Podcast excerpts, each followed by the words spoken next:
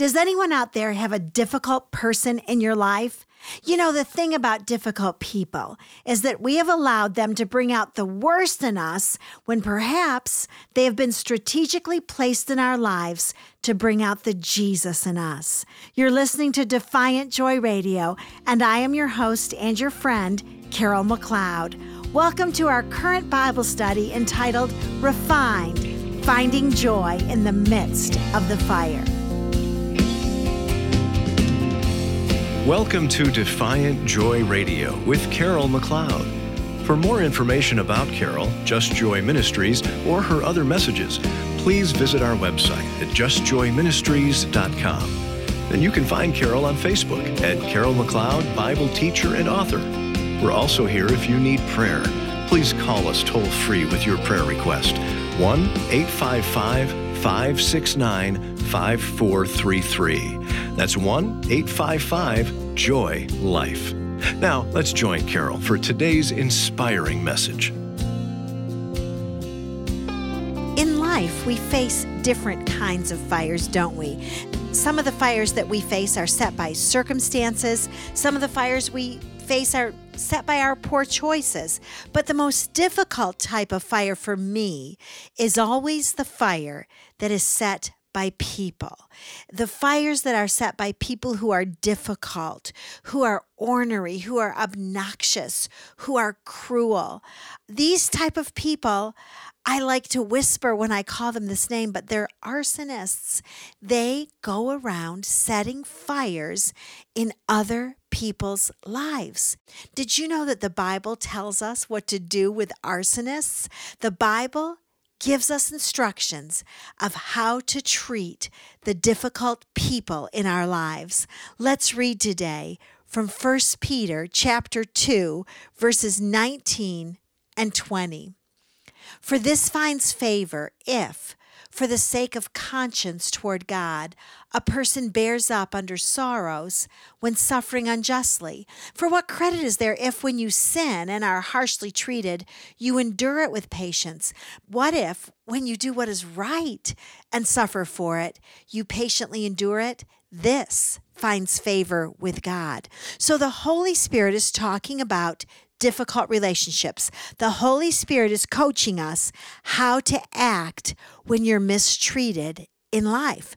And these verses, 1 Peter 2 19 and 20, tell us that when people mistreat us, there is a way to extract the favor of God from that situation. And I don't know about you, but I'd rather have the favor of God than the favor of a person any day. Wouldn't you? And this verse tells us if you do what is right and suffer for it, you patiently endure it, this finds favor with God.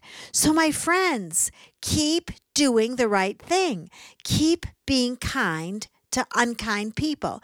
Refuse to gossip regardless of what somebody else says about you. Don't feel like you have to defend yourself and tell your side of the story. You don't. Keep serving others, keep reading your Bible, keep going to church, keep giving, keep right on worshiping.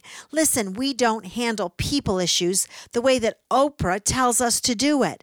We don't handle people issues the way that a psychology book says to do it or the way our culture endorses. We handle people issues the way the Bible instructs us to do. Keep doing the right thing. Patiently endure the situation that you're in. Why? Why should we do that? Why should we handle difficult people like this? Well, 1 Peter 2:20 says because it finds favor with God. Your goal in dealing with a difficult person is not to find favor with the person. That may never happen. They're difficult, remember? But your goal is to find favor with God. 1 Peter 2 21 and 22. For you have been called for this purpose, since Christ also suffered for you, leaving you an example for you to follow in his steps, who committed no sin, nor was any deceit found in his mouth. Jesus is the perfect example of how we must behave in all situations. Although Jesus was blasphemed, he was reviled, he was cursed, he never fought back. He never allowed himself to be dragged into a war of words. His mouth never sinned. Wow. I want to be like Jesus, don't you? That's my goal in life is to be like Jesus, to respond like Jesus. And he committed no sin, nor was any deceit found in his mouth. The thing about our words is that our words will either cause us to win or to lose when dealing with a fire set by a person. And if we aim our words horizontally toward the person and toward the fire, we'll lose. We will lose. The fire will grow out of control. But if we aim our words vertically, we will win. If we talk to Jesus rather than talk to the person, we will win. You know, this is one time in life when you don't spray toward the fire. You lift up your worship toward God, your Father. You worship Him in all of your ways. And that's when the heat of the fire will subside. Let's continue on reading in 1 Peter chapter 2 verse 23. And while being reviled, so Jesus is being reviled, he's being mistreated, he's being cursed, he's being condemned for no fault of his own. How did he respond? How would you respond in that situation? That's a telling question. And while being reviled, he did not revile in return. While suffering, he uttered no threats, but kept entrusting himself to him who judges righteously. So, what did Jesus do when he was reviled? 1 Peter 2 23 tells us that he trusted himself to God who judges righteously. He kept entrusting himself, he committed himself. We see two Greek words here the Greek words para and didomi. Now, para means alongside, coming alongside, choosing to come close to someone, and didomi means to give. Now, when you put these two Greek words together, para and didomi, together, it presents the idea of entrusting something to someone. It presents the idea of handing over to someone with whom you are very close a gift or a situation. It means to yield to a close friend or to an intimate companion. Jesus yielded his life to his Father. He didn't have to be in control of the situation, and he was the Son of God, if I can remind you. Jesus could have whipped his accusers verbally into shape with one word, with one look. But what did he do?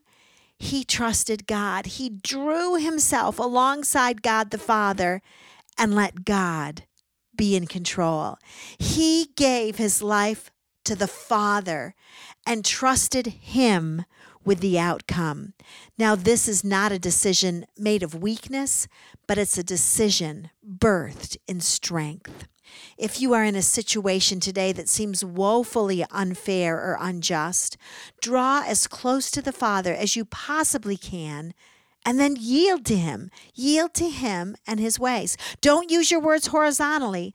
Don't spray venom, verbal venom, on the people around you, but trust your vertical relationship with your dad. Worship him. Keep your eyes set on him, not on the people. God wants the best for you, regardless of what other people want. That's called favor. God wants the best for you, regardless of what other people want. So you have some options. You can act like a human being and get angry and turn sour and become defensive, or you can act like Jesus.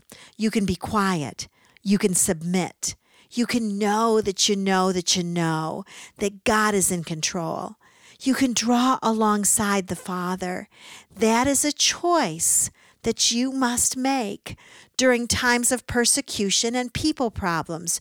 You can choose to draw alongside Jesus Christ or not. It's up to you. Let's read from 1 Peter chapter 5, starting with verse 6. Therefore, humble yourselves under the mighty hand of God, that he may exalt you at the proper time. Listen, get your job description straight. You're the humbler, he's the exalter. You do the humbling, and he will do the exalting. Don't get your job descriptions mixed up. It will be a painful switch if you do. You think that exalting yourself is what you want, defending yourself, telling your side of the story, giving your opinion, saying why you're right and they're wrong. But I'm here to tell you that will only make your fire hotter. It will only increase the temperature of the flames.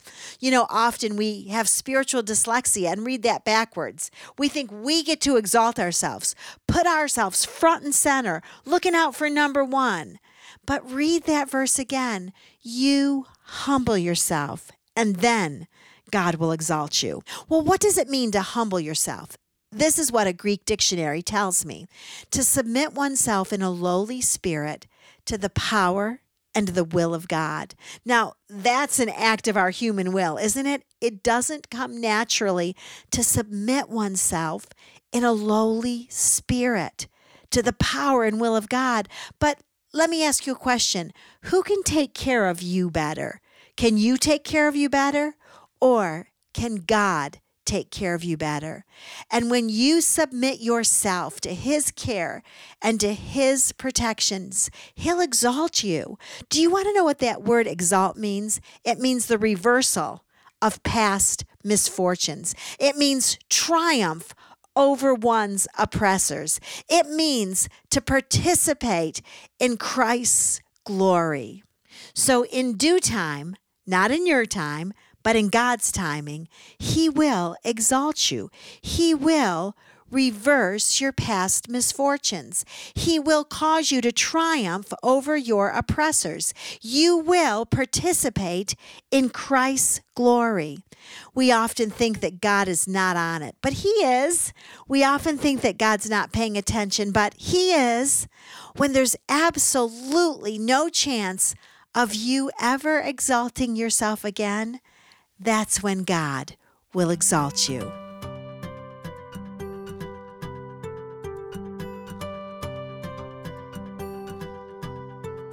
We're so glad you were able to join us today. The Just Joy staff would love to hear from you. Please call us at 1 855 569 5433. That's 1 855 Joy Life. Or simply go online to justjoyministries.com. Carol would love to come speak in your area. Her messages of hope and joy have blessed so many. Contact us today at justjoyministries.com or call toll free 1 855 569 5433 to arrange an appearance at your next women's group or conference. Now, back to Carol for a closing word and prayer.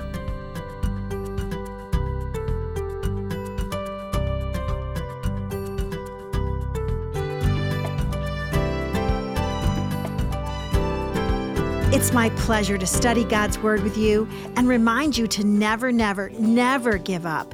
Don't give up on God or on yourself or on your future. Never give up. If you're struggling and need prayer, please call us today. The phone number is easy to remember 855 Joy Life. Or you can email me directly, carol at justjoyministries.com. If you've been blessed by the messages and the ministry, please let us know with your sponsorship. Call us toll free 855 569 5433 or go online to justjoyministries.com.